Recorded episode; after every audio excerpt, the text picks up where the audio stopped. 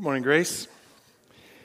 I was reminded this morning that we've been neglecting to tell you if you are visiting with us, if you would fill out one of these cards and take it to the worship center or the welcome center on this side, we have one of those uh, reusable bags.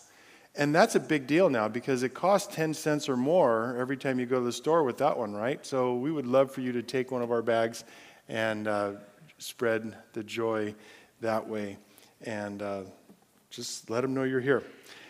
Let's pray one more time. Lord Almighty, thank you for the opportunity to come before you, that you love us and you have worked in us and in your word and through each other to bring hope and encouragement to our lives. Bless us so that we can be a blessing. In Jesus' name we pray.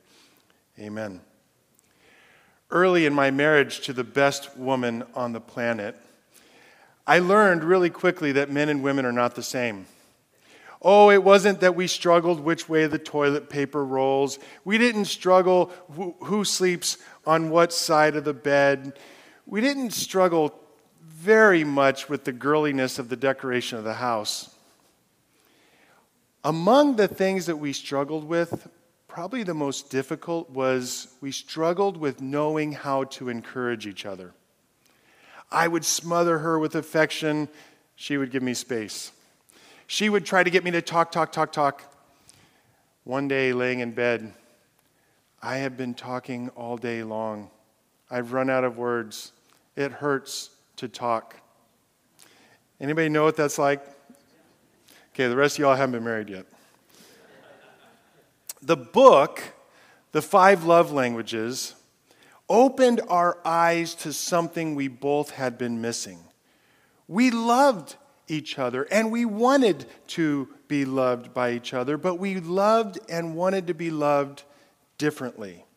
The Five Love Languages is a book that helps its readers to understand that we have different preferences or languages in how we express and want this love expressed to us. In fact, oftentimes, someone may be trying really hard to love us, but if it isn't in our love language, we might just flat miss it. We had a lot to learn, still do. A friend of mine told me a story, it's a good example of this. Her husband was involved in this particular ministry that every year had an annual celebration, and on this particular year, it happened to be their 20th anniversary. 20 years, she knew his love language, and she knew that melting down into a puddle of tears was not going to soften his heart. But she explained very rationally why it was the best idea for him to come and have dinner with her. And it worked. As a matter of fact, he understood his biblical duty was to have dinner and a glass of wine with his bride that night celebrating their 20th anniversary. But we have all found that we fail to encourage each other, not simply because we speak different love languages, but because we get so wrapped up in our own lives that we fail to look beyond ourselves and see that there are Christian brothers and sisters and husbands and wives who are around us who need to be encouraged especially sometimes those Christians you think are the strongest. This is, in fact, in part why Paul wrote this particular passage to the Colossians. The theme is going to remain the same as last week proclaim hope. But here, the wording, the language changes just a little bit from hope to encourage. And you can see how they are similar and how when we are encouraging a brother or sister in Christ, we are in fact proclaiming hope into their soul. By the way, this is one of the geniuses of the New Testament in the Bible in general. The Spirit inspired writers often used different words to convey different aspects of the same idea so that we would have a fuller understanding of how it is you and I are to live in light of the good news of Jesus Christ. For example, I was talking to our office manager, Stephanie, last week, and the idea that grace is a get out of jail free card came up. Now, grace is certainly an amazing gift, and grace is far more than simple forgiveness. Grace is power to accomplish kingdom purposes. Like, for example, encouraging one another, proclaiming hope to one another. Now, likewise, hope is not some wishful thinking to help pass a few bored hours. Hope is the power of soul in times of great stress and anxiety, not just to endure the evil day, but to be joyful and to fill our lives with the fruits of righteousness. So, how did Paul find hope? How did Paul encourage others to find hope? Proclaim hope. Proclaim hope when you make the Word of God fully known. Proclaim hope when you present everyone mature in Christ. Proclaim hope when you encourage each other. And proclaim hope when you defend yourselves from lies. Once again, let's open our passage we started last week to see that hope. Colossians chapter 1, starting in verse 24, Paul writes, Now I rejoice in my sufferings for your sake, and in my flesh I'm filling up what is lacking in Christ's afflictions for the sake of his body, that is, the church, of which I became a minister according to the stewardship from God that was given to me for you to make the word of God fully known.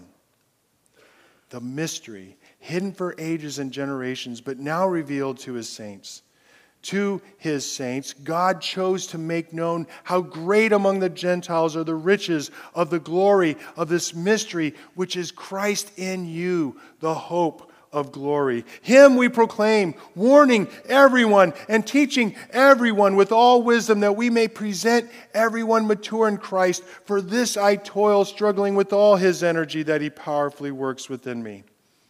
For I want you to know how great a struggle I have for you and for those in Laodicea and for all us who have not seen him face to face, that our hearts may be encouraged, being knit together in love to reach all the riches of full assurance of understanding and the knowledge of God's mystery, which is Christ, in whom are hidden all the treasures of wisdom and knowledge. I say this in order that no one may delude you with plausible arguments. For though I am absent in body, yet I am with you in spirit, rejoicing to see your good order and the firmness of your faith in Christ. Now, if you remember, last week we broke down the first half of this section into two parts, and we reported the purposes Paul had in mind when he chose to suffer for the Colossians. And the first purpose was to make the Word of God fully known. He wanted to teach God's Word so the people understood it. And he wanted to present everyone mature in Christ. He wanted to enable them to be steeped in God's Word so that they would grow up and become more and more like Jesus. Then we described how speaking the Word of God is indispensable for the Christian because we have a set of beliefs. And these beliefs are either true or they're false. And these beliefs can be communicated with human language. Now, what I just said is wildly opposed all through the culture in which we live today but is what we believe. And that is why we must speak in this human language and we must make these declarations that are in fact true in human language so it is understood who Jesus is for everyone that Jesus puts near us. Now, today, in the second half of this passage, we're going to see that this preaching and teaching of God's words needs to be made clear by actions. Specifically, here, Paul is talking about actions that are intended to enable us to be encouraged, to have hope proclaimed in our hearts. Actions that are designed to encourage one another so that we together will believe the truth and not fall for the lies that are everywhere around us all the time. So let's get our first point, which is to encourage one another. Colossians chapter 2, 1 through 3. Paul writes, For I want you to know how great a struggle I have for you, and for all those at Laodicea, and for all who have not seen me face to face, that their hearts may be encouraged, being knit together in love to reach all the riches of full assurance of understanding and the knowledge of God's mystery, which is Christ, in whom are hidden all the treasures of wisdom and knowledge. Now, I want us to see First of all, that Paul is continuing this idea of suffering and struggle. As much as we see in this passage that Paul is talking about hope, he's talking about hope because we have suffering, because we have struggles. And my goodness, I need that hope. Amen? We need this hope because we are faced with all kinds of sufferings and struggles. It takes toil, as we read last week, to bring this hope that Jesus puts in you for those whom Jesus puts near you. But in verse 1, we see that Paul labors to help Christians in general. He lives his life to make the Word of God fully known by his constant pursuit to present everyone mature in Christ. And so, by definition, this kind of life will impact Santa Maria. It'll impact Buellton. It'll even impact those pagans down in Santa Barbara. I mean, talk about struggle. You and I need to struggle to encourage our Christian family because we're so easily bored because we're so easily distracted, because we're so easily enticed to believe the lies that are incessant all around us. But let's put shoe leather on this. Let's, let's talk about what this really looks like in real life. Now, every adult here knows, every single one of us, that the struggle is to communicate. How often do we flounder at home, at work because we fail to communicate. It may be that St. Francis said centuries ago preach the gospel everywhere and, if necessary, use words. But if he said that, that was a message for a different time. That was a message for a different culture. Because in the world in which you live, the presupposition, the automatic belief, the cultural leaning, so to speak, is away from the gospel, is away from any truth that the Bible teaches. And so, if you are a good guy at your office, somebody who only barely knows you is going to presume you're not a Christian because that's just their natural bias.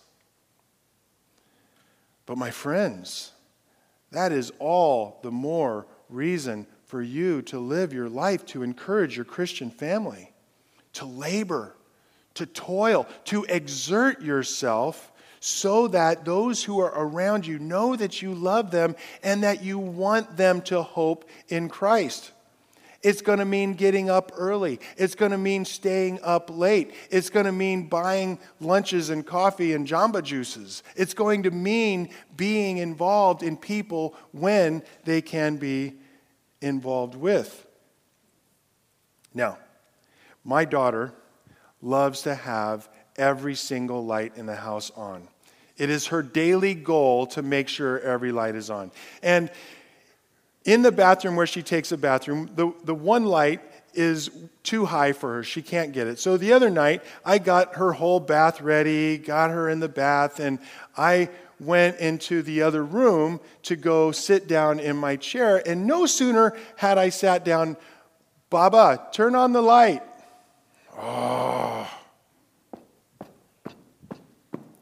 fine. Now, I think Baba's grumpiness took away some of the value of actually getting out of my chair and coming over there into the other room and turning on the light. Be that as it may, it is what happened. But this this example sheds light on the idea of what we just mentioned a few minutes ago. Grace is not a get out of jail free card. Grace is far more than that. Grace is power to accomplish kingdom purposes. Now, grace means certainly that I am forgiven for Grumpy Baba walking down the hall.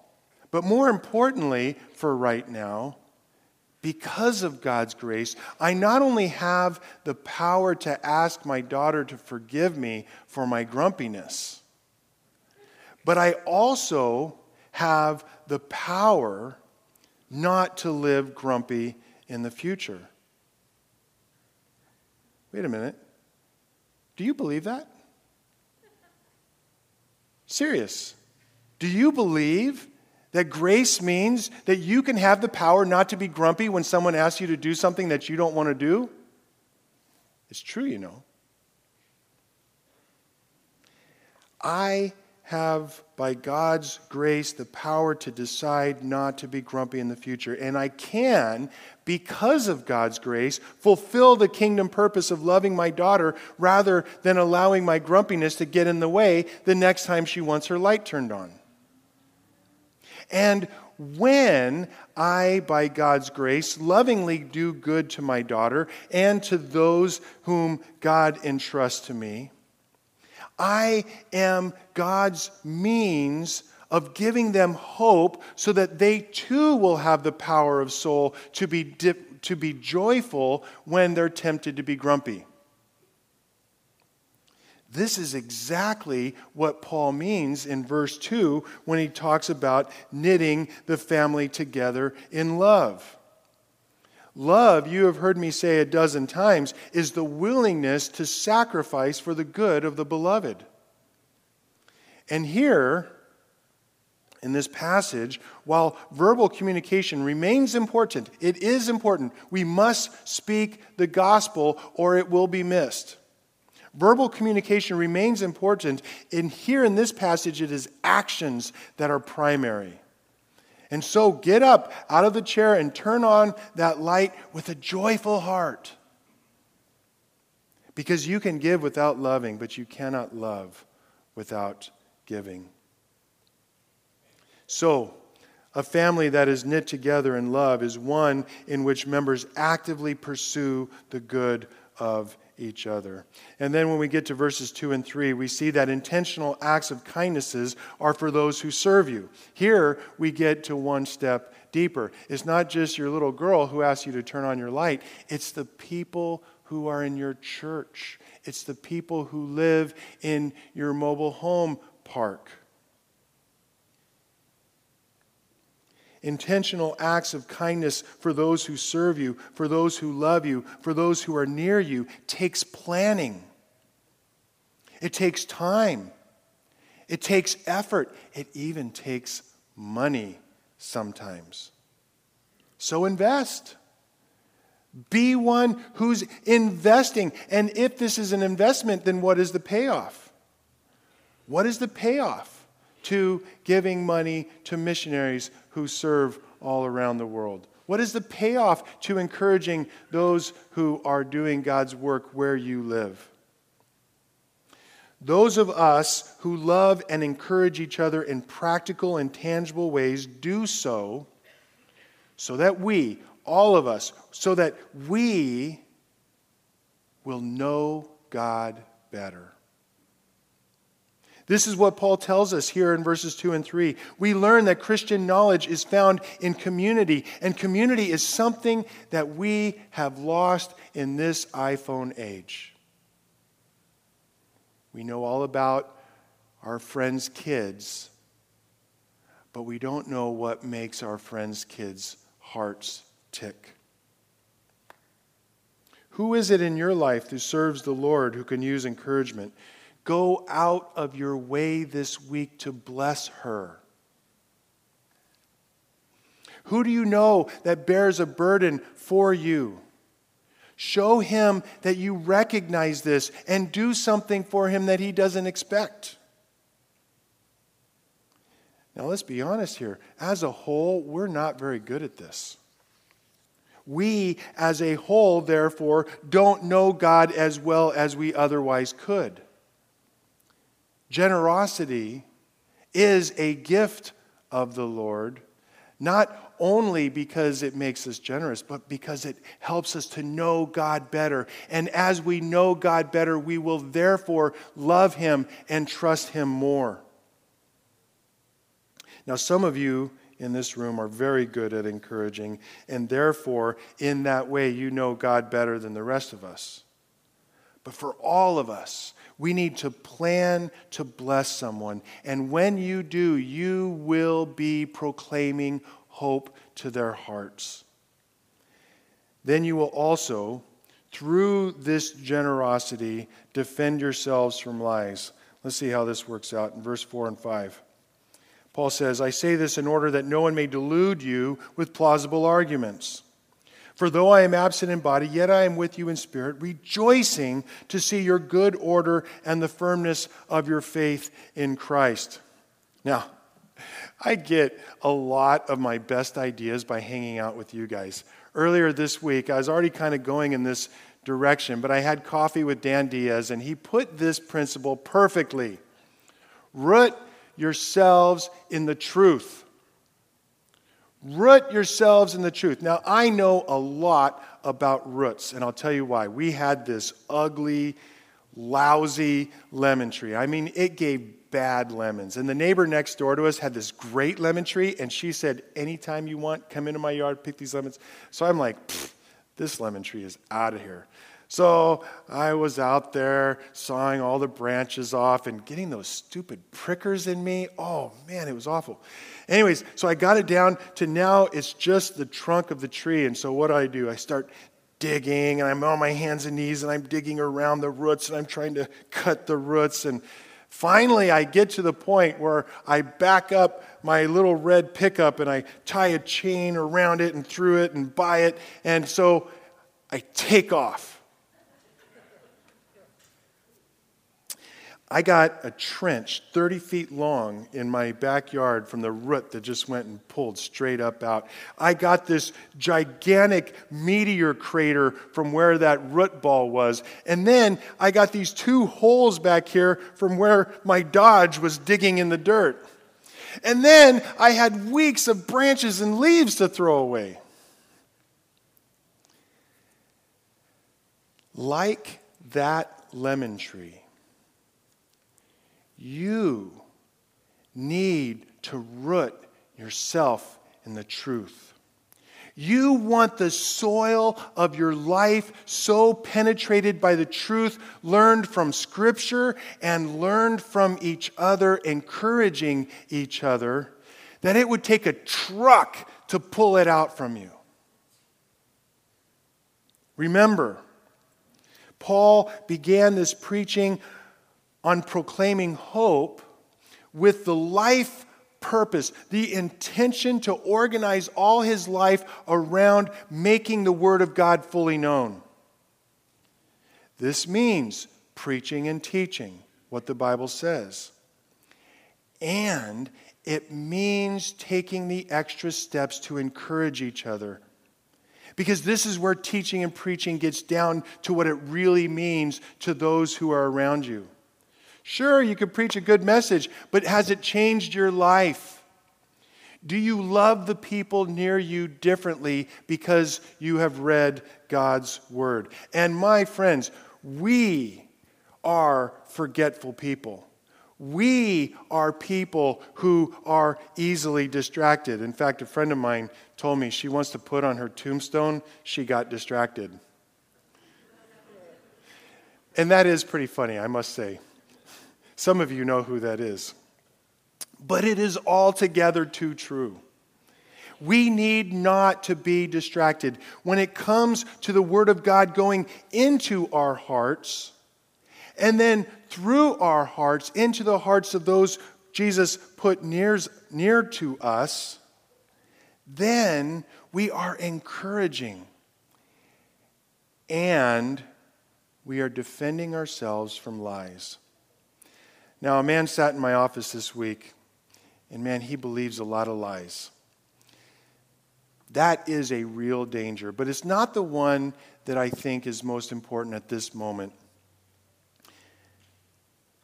I have in mind the lies that church people believe. In fact, when I tell you a couple of them, you may find that you believe some of them. Lies like God helps those who help themselves. Lies like God just wants me to be happy. Lies like look out for number one. My friends, each of these all too common sayings are lies, and they're actually anti gospel. They aren't just different from what the Bible teaches, they are against, they are contrary to, they are diametrically opposed to what the Bible teaches. And when you believe them, and you don't have a brother or sister who can come alongside of you and show you the folly of believing these worldly lies, then you will fall into all kinds of problems. When we are looking for ways to bless those Jesus puts near us in word or deed, we are helping to defend each other from these lies because we are living in the gospel way. We are living as Jesus would have us. And so we see the utter folly of what the world teaches. By being iron that sharpens iron, by standing close to each other, by doing the disciple making discipleship work work that starts with this book by NavPress, for example, which, by the way, thank you for making us run out of them last week. We completely ran out. There's a bunch more at this Welcome Center. Go see them. But going through things like this, you will learn the promises of God for you in Christ. And because you hear them and because they steep in you and because they wash over you, you will become those men and women who trust them and are become immune to lies like God helps those who help themselves. Now, going through this book is not discipleship. This is just an example. It's a beginning. It's, it's an example of what discipleship looks like encouraging each other to know the promises of God and then seeing how they apply in your life. And there is one more reason that's not explicitly taught in this passage, but can certainly be seen if you have eyes to see and ears to hear. Reading through our passage, Paul talks a lot about suffering, verse 24, about service, verse 25, about toil, verse 29, about struggles, chapter 2, verse 1. But I want you to see how Paul begins and then how he ends this passage. Verse 24 Now I rejoice in my sufferings for your sake. Verse 2 5 I am rejoicing to see your good order and the firmness of your faith in spite of your sufferings. My friends, we have to see in this passage that this encouraging one another by putting the Word of God that is fully known in action, by encouraging each other in practical, tangible ways, is the way that you and I can rejoice. Even while we're suffering, even while we are laboring to encourage one another.